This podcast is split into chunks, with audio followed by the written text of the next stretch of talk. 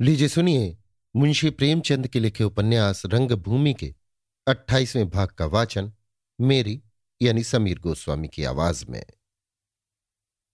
Sophia के जाने के बाद विनय के विचार स्थल में भांति भांति की शंकाएँ होने लगी। मन एक भीरू शत्रु है, जो सदैव पीठ के पीछे से वार करता है। जब तक सोफी सामने बैठी थी, उसे सामने आने का साहस न हुआ। सोफी के पीठ फेरते ही उसने ताल ठोकनी शुरू की। ना जाने मेरी बातों का सोफिया पर क्या असर हुआ।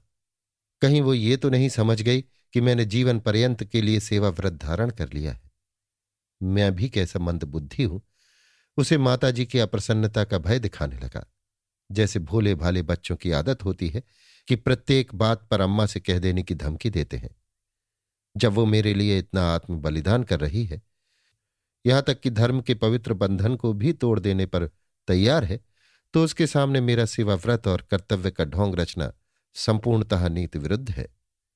मुझे वो मन में कितना निष्ठुर, कितना भीरु कितना हृदय शून्य समझ रही होगी।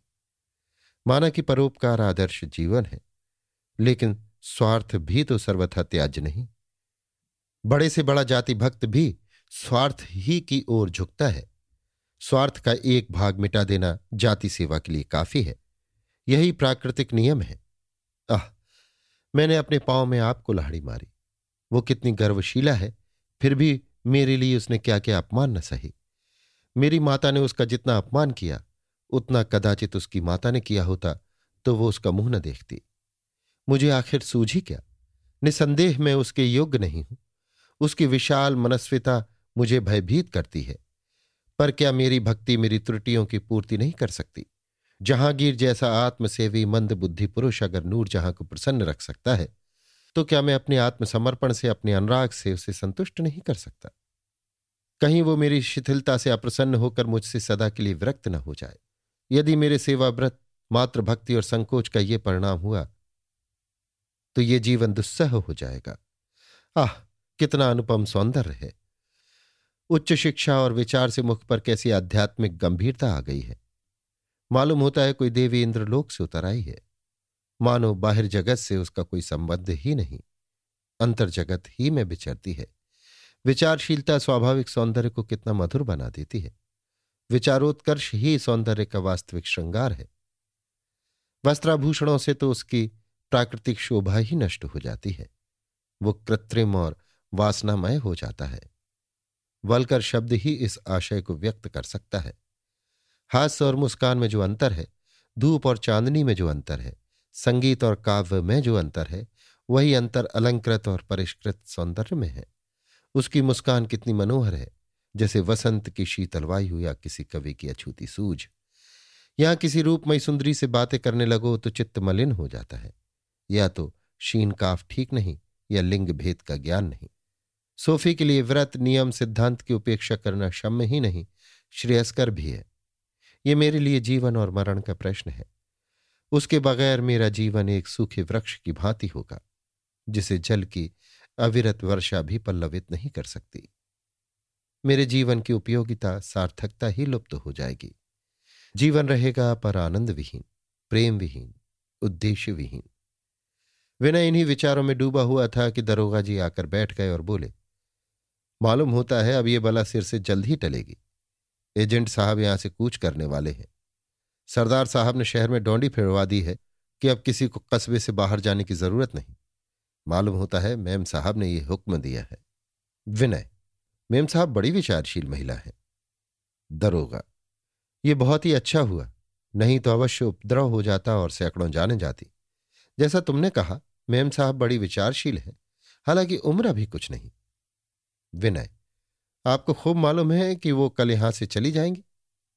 दरोगा हाँ, और क्या सुनी सुनाई कहता हूँ। हाकिमों की बातों की घंटे घंटे टोह लगती रहती है। रसद और बेगार, जो एक सप्ताह के लिए ली जाने वाली थी, बंद कर दी गई। विनय, यहाँ फिर ना आएँगी? दरोगा तुम तो इतने अधीर हो रहे हो, मानो उन पर आसक्त हो। विनय ने लज्जित होकर कहा, मुझसे उन्होंने कहा था कि कल तुम्हें देखने आऊँगी। दरोगा कह दिया होगा, पर अब उनकी तैयारी है। यहाँ तो खुश हैं कि बेदाग बच गए, नहीं तो और सभी जगह जेलरों पर जुर्माने किए हैं। दरोगा जी चले गए तो विनय सोचने लगा। सोफिया ने कल आने का वादा किया था कि अपना वादा भूल गई, अब ना आएगी। यदि एक बार आ जाती तो मैं उसके पैरों पर गिरकर कहता, सोफी, मैं अपने होश में नहीं हूँ। देवी अपने उपासक से इसलिए तो अप्रसन्न नहीं होती कि वो उसके चरणों को स्पर्श करते हुए भी झिझकता है। ये तो उपासक की अश्रद्धा का नहीं, असीम श्रद्धा का चिन्ह है। ज्यो ज्यो दिन गुजरता था, विनय की व्यग्रता बढ़ती जाती थी। मगर अपने मन की व्यथा किससे कहे? उसने सोचा, रात को यहाँ से किसी तरह भागकर सोफी के पास जा पहुंचू। हाँ दुर्देव वो मेरी मुक्ति का आज्ञा पत्र तक लाई थी। उस वक्त मेरे सिर पर न जाने कौन सा भूत सवार था। सूर्यास्त हो रहा था, विनय सिर झुकाए दफ्तर के सामने टहल रहा था। सहसा उसे ध्यान आया। क्यों ना फिर बेहोशी का बहाना करके गिर पड़ूं। यहाँ सब लोग घबरा जाएँगे और ज़रूर सोफी को मेरी खबर मिल जाएगी। अगर उसकी मोटर तैयार होगी तो भी एक बार मुझे देखने आ जाएगी। पर यहाँ तो स्वांग भरना भी नहीं आता। अपने ऊपर खुद ही हँसी आ जाएगी। कहीं हँसी रुक न सकी तो भद्द हो जाएगी। लोग समझ जाएँगे, बना हुआ है। काश इतना मूसलाधार पानी बरस जाता कि वो घर से बाहर निकल ही न सकती। पर कदाचित इंद्र को भी मुझसे वैर है। आकाश पर बादल का कहीं नाम नहीं। मानो किसी हत्यारे का दयाहीन हृदय हो। क्लार्क ही को कुछ हो जाता तो आज उसका जाना रुक जाता। जब अंधेरा हो गया तो उसे सोफी पर क्रोध आने लगा।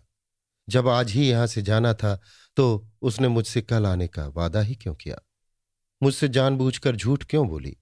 क्या आप कभी मुलाकात ही ना होगी? तब पूछूँगा उसे खुद समझ जाना चाहिए था कि ये इस वक्त अस्थिर चित्त हो रहा है। उससे मेरे चित्त की दशा छिपी नहीं है। वो उस अंतर्द्वंद को जानती है जो मेरे हृदय में इतना भीषण रूप धारण किए हुए है। एक और प्रेम और श्रद्धा है तो दूसरी ओर अपनी प्रतिज्ञा, माता की अप्रसन्नता का भय और लोक निंदा की लज्जा। इतने विरुद्ध भावों के समागम से यदि कोई अनर्गल बातें करने लगे तो इसमें आश्चर्य ही क्या?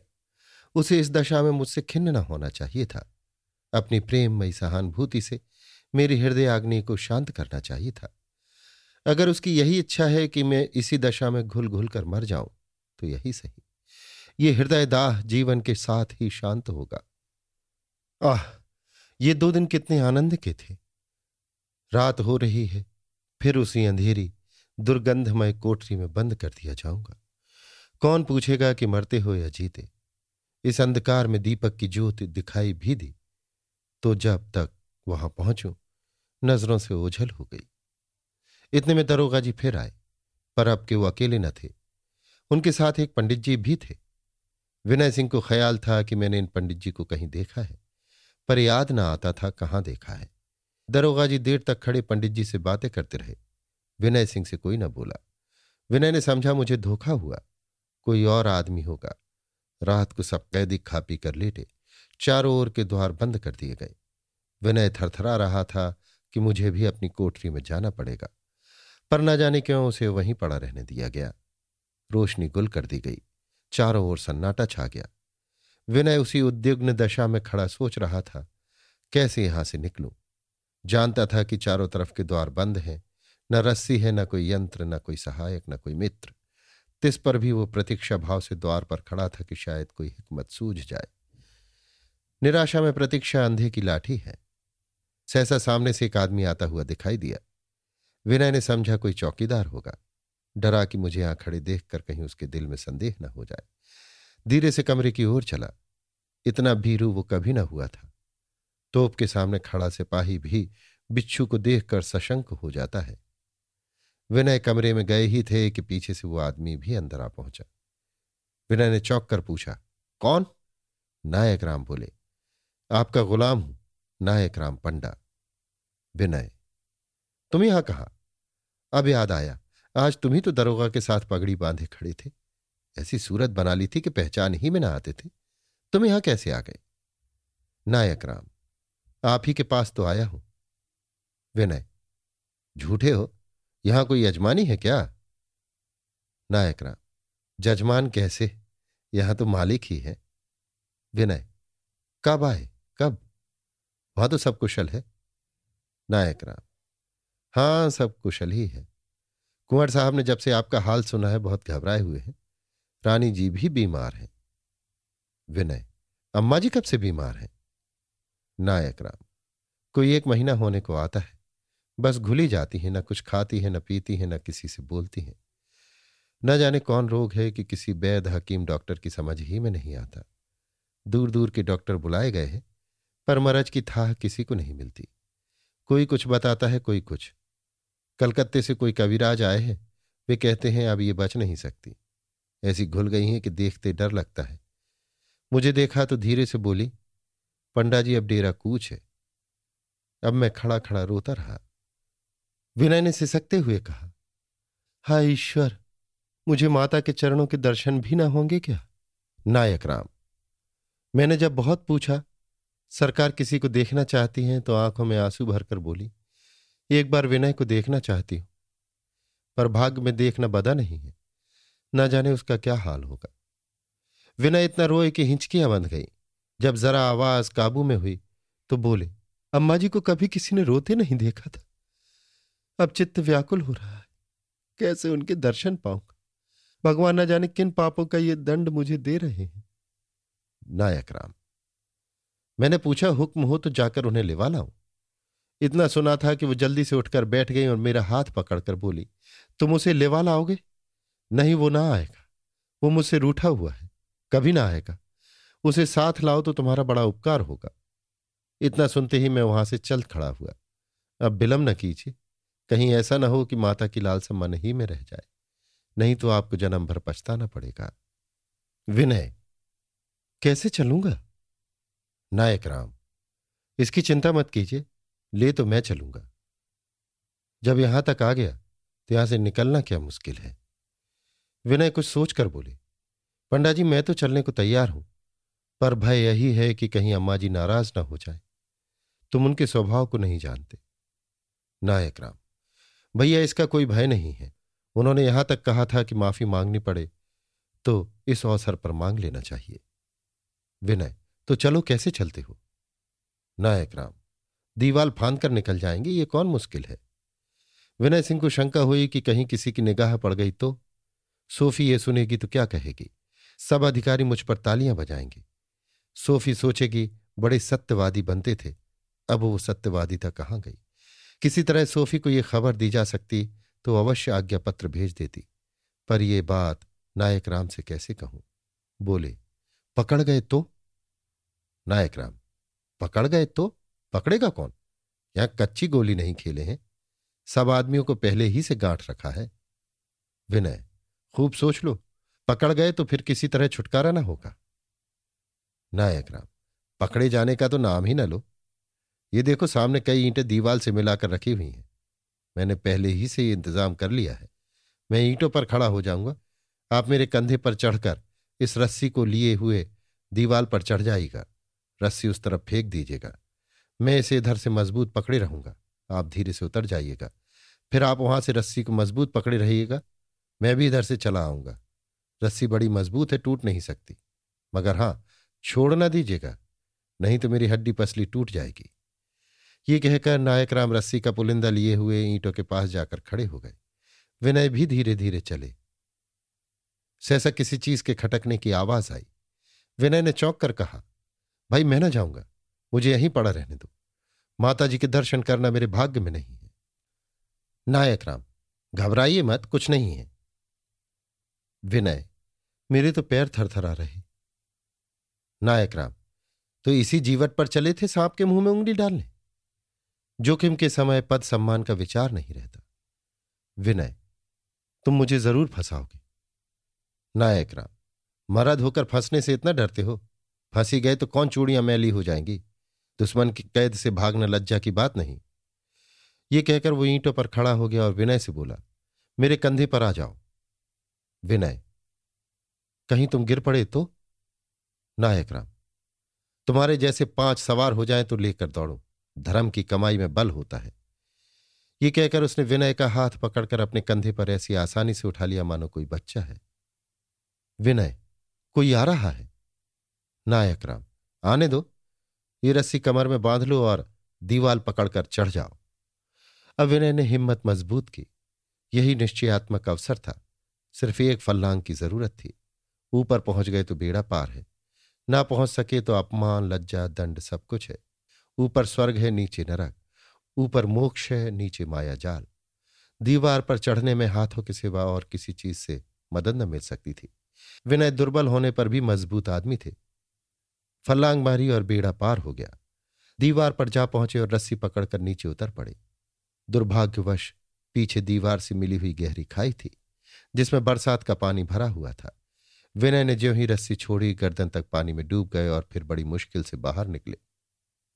तब रस्सी पकड़कर नायक राम को इशारा किया।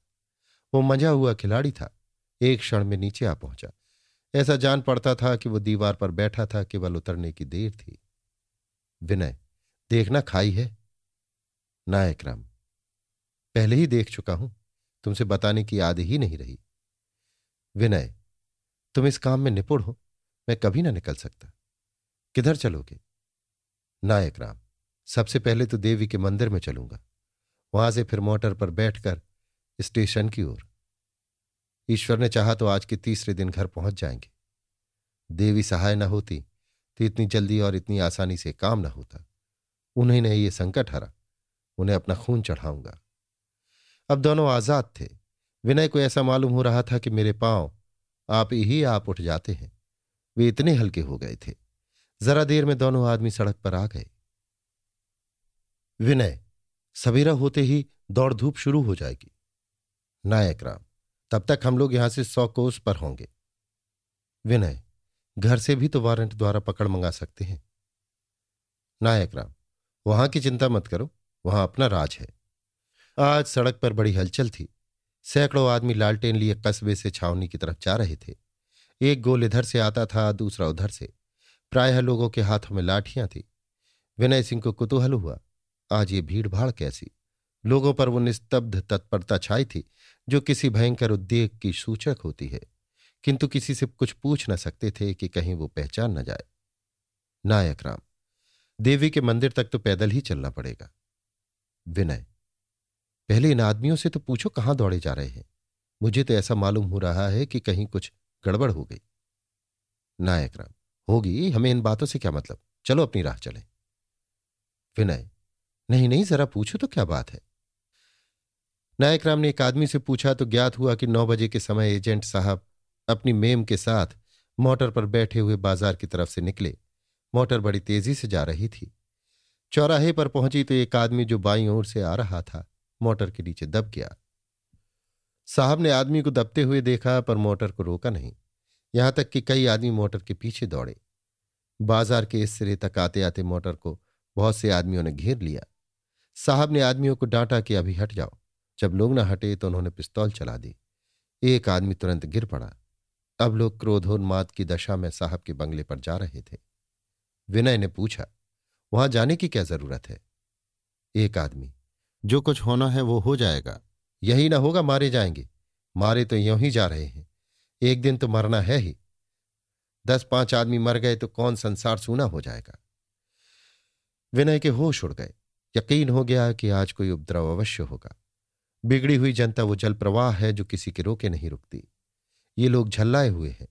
इस दशा में इनसे धैर्य और क्षमा की बातें करना व्यर्थ है। कहीं ऐसा न हो कि ये लोग बंगले को घेर लें। सोफिया भी वही है। कहीं उस पर ना आघात कर बैठे।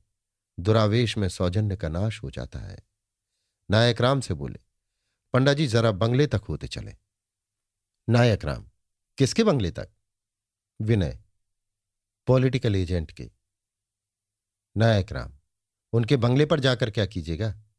क्या अभी तक परोपकार से जी नहीं भरा? ये जाने, वो जाने, हमसे आपसे मतलब? विनय, नहीं मौका नाजुक है, वहाँ जाना ज़रूरी है। नायक राम, नाहक अपनी जान के दुश्मन हुए हो। वहाँ कुछ दंगा हो जाए तो? मरद हैं ही, चुपचाप खड़े मुँह तो न देखा जाएगा। दो चार हाथ इधर या उधर चला ही देंगे। बस, धरपकड़ हो जाएगी, इससे क्या फ़ायदा? विनय, कुछ भी हो, मैं यहाँ ये हंगामा होते देखकर स्टेशन नहीं जा सकता। नायक राम, रानी जी तिल तिल पर पूछती होंगी विनय तो यहाँ कौन हमें दो चार दिन लगे जाते हैं? तुम यहीं ठहरो, मैं अभी आता हूँ। नायक राम, जब तुम्हें कोई भय नहीं है तो यहाँ कौन रोने वाला बैठा हुआ है? मैं आगे आगे चलता हूँ। देखना, मेरा साथ न छोड़ना। ये ले लो, जोखिम का मामला है, मेरे लिए लकड़ी काफ़ी है। ये कहकर नायक राम ने एक दो नली वाली पिस्तौल कमर से निकालकर विनय के हाथ में रख दी। विनय पिस्तौल लिए हुए आगे बढ़े। जब राजभवन के निकट पहुँचे तो इतनी भीड़ देखी कि एक एक कदम चलना मुश्किल हो गया और भवन से एक गोली के टप्पे पर तो उन्हें विवश होकर रुकना पड़ा। सिर ही सिर दिखाई देते थे। राजभवन के सामने एक बिजली की लालटेन जल रही थी और उसके उज्जवल प्रकाश में हिलता, मचलता, रुकता, ठिठकता हुआ जनप्रवाह इस तरह भवन की ओर चला जा रहा था, मानो उसे निकल जाएगा। भवन के सामने इस प्रवाह को रोकने के लिए वर्दीपोष सिपाहियों की एक कतार संगीने चढ़ाए चुपचाप खड़ी थी और ऊँचे चबूतरे पर खड़ी होकर सोफी कुछ कह रही थी, पर इस हुल्लड़ में उसकी आवाज़ सुनाई न देती थी। ऐसा मालूम होता था कि किसी विदुषी की मूर्ति है जो कुछ कहने का संकेत कर रही है। सहसा सोफिया ने दोनों हाथ ऊपर उठाए, चारों ओर सन्नाटा छा गया। सोफी ने उच्च और कंपित स्वर में कहा, मैं अंतिम बार तुम्हें चेतावनी देती हूँ कि यहाँ से शांति के साथ चले जाओ। नहीं तो सैनिकों को विवश होकर गोली चलानी पड़ेगी। एक क्षण के अंदर यह मैदान साफ़ हो जाना चाहिए। वीरपाल सिंह ने सामने आकर कहा प्रजा अब ऐसे अत्याचार नहीं सह सकती। सोफी, अगर लोग सावधानी से रास्ता चले तो ऐसी दुर्घटना क्यों हो? वीरपाल, मोटर वालों के लिए भी कोई कानून है या नहीं? सोफी, उनके लिए कानून बनाना तुम्हारे अधिकार में नहीं है। वीरपाल, हम कानून नहीं बना सकते पर अपनी प्राण रक्षा तो कर सकते हैं। सोफी, तुम विद्रोह करना चाहते हो और उसके कुफल का भार तुम्हारे सिर पर होगा। वीरपाल, हम विद्रोही नहीं हैं, मगर यह नहीं हो सकता कि हमारा एक भाई किसी मोटर के नीचे दब जाए, चाहे वो मोटर महाराना ही का क्यों ना हो, और हम मुँह ना खोलें। सोफी, वो संयोग था। वीरपाल, सावधानी उस संयोग को टाल सकती थी। अब हम उस वक्त तक यहाँ से न जाएँगे जब तक हमें यह वचन न दिया जाएगा कि भविष्य में ऐसी दुर्घटनाओं के लिए अपराधी को उचित दंड मिलेगा, चाहे वो कोई हो। सोफी और कुछ कहना चाहती थी कि किसी ने एक पत्थर उसकी तरफ़ फेंका, जो उसके सिर में इतनी ज़ोर से लगा कि वो वहीं सिर थाम कर बैठ गई। यदि विनय तत्क्षण किसी ऊँचे स्थान पर खड़े होकर जनता को आश्वासन देते तो कदाचित उपद्रव न होता। लोग शांत होकर चले जाते। सोफी का जख्मी हो जाना जनता का क्रोध शांत करने को काफ़ी था। किंतु जो पत्थर सोफी के सिर में लगा, वही कई गुने आघात के साथ विनय के हृदय में लगा। उसकी आँखों में खून उतर आया। आप इसे बाहर हो गया। भीड़ को बलपूर्वक हटाता, आदमियों को ढकेलता, कुचलता सोफी के बगल में जा पहुँचा। पिस्तौल कमर से निकाली और वीरपाल पर गोली चला दी। फिर क्या था, सैनिकों को मानो हुक्म मिल गया। उन्होंने बंदूकें छोड़नी शुरू की। कोहराम मच गया। लेकिन फिर भी कई मिनट तक लोग वहीं खड़े गोलियों का जवाब ईंट पत्थर से देते रहे। दो चार बंदूकें इधर से भी चली। वीरपाल बाल बाल बच गया और विनय के निकट होने के कारण पहचान कर बोला, आप भी उन्हीं में हैं? विनय, हत्यारा? वीरपाल, परमात्मा हमसे फिर गया है। विनय, तुम्हें एक स्त्री पर हाथ उठाते लज्जा नहीं आती? चारों तरफ़ से आवाज़ें आने लगी, विनय सिंह हैं, ये कहाँ से आ गए? ये भी उधर मिल गए, इन्हें तो पिस्तौल छोड़ी है। बना हुआ था घर का भेदी लंका दाह शायद शर्त पर छोड़ गए हैं। धन की लालसा सिर पर सवार है। मार दो एक पत्थर सिर फट जाए, ये भी हमारा दुश्मन है। दगाबाज है। इतना बड़ा आदमी और थोड़े से धन के लिए ईमान बेच बैठा। बंदूकों के सामने निहत्थे लोग कब तक ठहरते? जब कई आदमी अपने पक्ष के लगातार गिरे तो भगदड़ मच गई। कोई इधर भागा, कोई उधर। मगर वीरपाल सिंह और उसके साथ के पाँचों सवार जिनके हाथों में बंदूकें थी, राजभवन के पीछे की ओर से विनय सिंह के सिर पर आ पहुँचे। अंधेरे में किसी की निगाह उन पर न पड़ी। विनय ने पीछे की तरफ़ घोड़ों की टाप सुनी तो चौंके, पिस्तौल चराई पर वो खाली थी। वीरपाल ने व्यंग करके कहा, आप तो प्रजा के मित्र बनते थे। विनय, तुम जैसे हत्यारों की सहायता करना मेरा नियम नहीं है। वीरपाल मगर हम उससे अच्छे हैं जो प्रजा की गर्दन पर अधिकारियों से मिलकर छुरी चलाएँ। विनय क्रोधावेश में बाज की तरह झपटे कि उसके हाथ से बंदूक छीन ले, किंतु वीरपाल के एक सहयोगी ने झपट कर विनय सिंह को नीचे गिरा दिया। दूसरा साथी तलवार लेकर उसकी ओर लपका ही था कि सोफी, जो अब तक चेतना शून्य दशा में भूमि पर पड़ी हुई थी, चीख मारकर उठी और विनय सिंह से लिपट गई। तलवार अपने लक्ष्य पर न पहुंचकर सोफी के माथे पर पड़ी। इतने में नायक राम लाठी लिए हुए आ पहुँचा और लाठियाँ चलाने लगा। दो विद्रोही आहत होकर गिर पड़े। वीरपाल अब तक हदबुद्धि की भांति खड़ा था। न उसे ज्ञात था कि सोफी को पत्थर किसने मारा, न उसने अपने सहयोगियों ही को विनय पर आघात करने के लिए कहा था। ये सब कुछ उसकी आँखों के सामने पर उसकी इच्छा के विरुद्ध हो रहा था। पर अब अपने साथियों को गिरते देख कर वो तटस्थ न रह सका। उसने बंदूक का कुंदा तोलकर इतनी ज़ोर से नायक राम के सिर में मारा कि उसका सिर फट गया और एक पल में उसके तीनों साथी अपने आहत साथियों को लेकर भाग निकले। विनय सिंह संभल कर उठे तो देखा कि बगल में नायक राम खून से तराचेत पड़ा है और सोफी का कहीं पता नहीं, उसे कौन ले गया, क्यों ले गया, कैसे ले गया, इसकी उन्हें खबर न थी। मैदान में एक आदमी भी न था। दो चार लाशें अलबत्ता इधर उधर पड़ी हुई थीं। मिस्टर क्लार्क कहाँ थे? तूफ़ान उठा और गया। आग लगी और बुझी, पर उनका कहीं पता नहीं। वो शराब के नशे में मस्त, दीन दुनिया से बेखबर अपने शैनागार में पड़े हुए थे। विद्रोहियों का शोर सुनकर सोफी भवन से बाहर निकल आई थी। मिस्टर क्लार्क को इसलिए जगाने की चेष्टा न की थी कि उनके आने से रक्तपात का भय था। उसने शांत उपायों से शांति रक्षा करनी चाहिए थी और उसी का ये फल था। वो पहले सतर्क हो जाती तो कदाचित स्थिति इतनी भयावह न होने पाती। विनय ने नायक राम को देखा। नाड़ी का पता न था, आँखें पथरा गई थी। चिंता, शोक और पश्चाताप से चित्त इतना विकल हुआ कि वे रो पड़े। चिंता थी माता की, उनके दर्शन भी न करने पाया। शोक था सोफिया का, न जाने उसे कौन ले गया। पश्चाताप था अपनी क्रोधशीलता पर कि मैं ही इस सारे विद्रोह और रक्तपात का कारण हूँ। अगर मैंने वीरपाल पर पिस्तौल न चलाई होती तो ये उपद्रव शांत हो जाता। आकाश पर श्यामल घन घटा छाई हुई थी, पर विनय के हृदय आकाश पर छाई हुई शोक घटा।